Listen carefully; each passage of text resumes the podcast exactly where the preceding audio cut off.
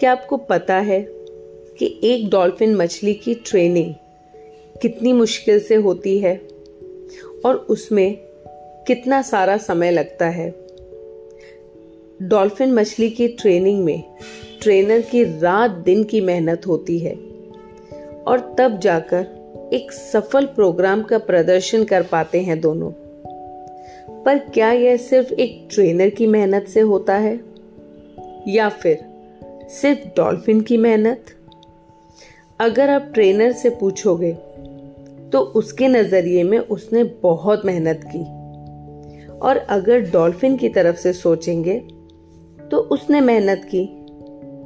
पर सबसे बड़ी बात यह है कि डॉल्फिन एक जानवर है, इसलिए ट्रेनर और डॉल्फिन दोनों ही एक दूसरे की मेहनत और परिश्रम का अंदाज़ा नहीं लगा पाते तथा दोनों को लगता है कि सारे प्रयास सिर्फ उनके हैं। कुछ ऐसा ही होता है माता पिता और बच्चों के साथ। माता पिता रात दिन मेहनत करते हैं ताकि वह अपने बच्चों को सभी तरह की सुख सुविधाएं दे सकें।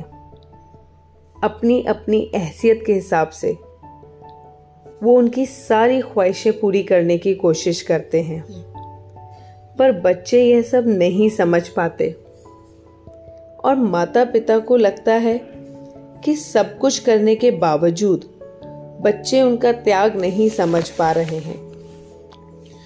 और अगर वहीं हम बच्चों से पूछें तो उन्हें लगता है कि उनके माँ बाप उनकी मेहनत तो नहीं देखते हैं और हमेशा डांटते और टोकते रहते हैं।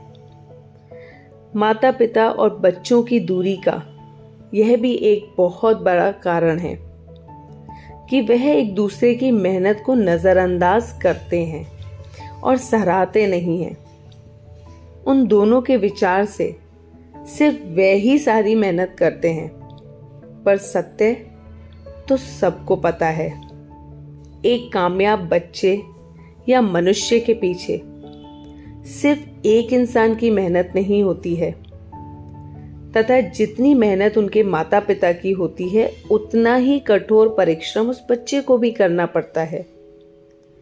बच्चों को समझना बहुत ज़रूरी है, साथ ही बच्चों को भी माँ बाप का परिश्रम का आदर करना चाहिए।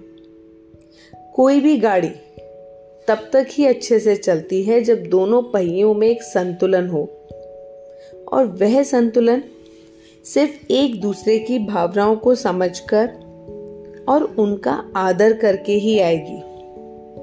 तथा इस समझ को पाने के लिए एक दूसरे से खुलकर बात करना बेहद ज़रूरी है और उसे एक दूसरे के नज़रिए को भी समझने की कोशिश करनी पड़ेगी।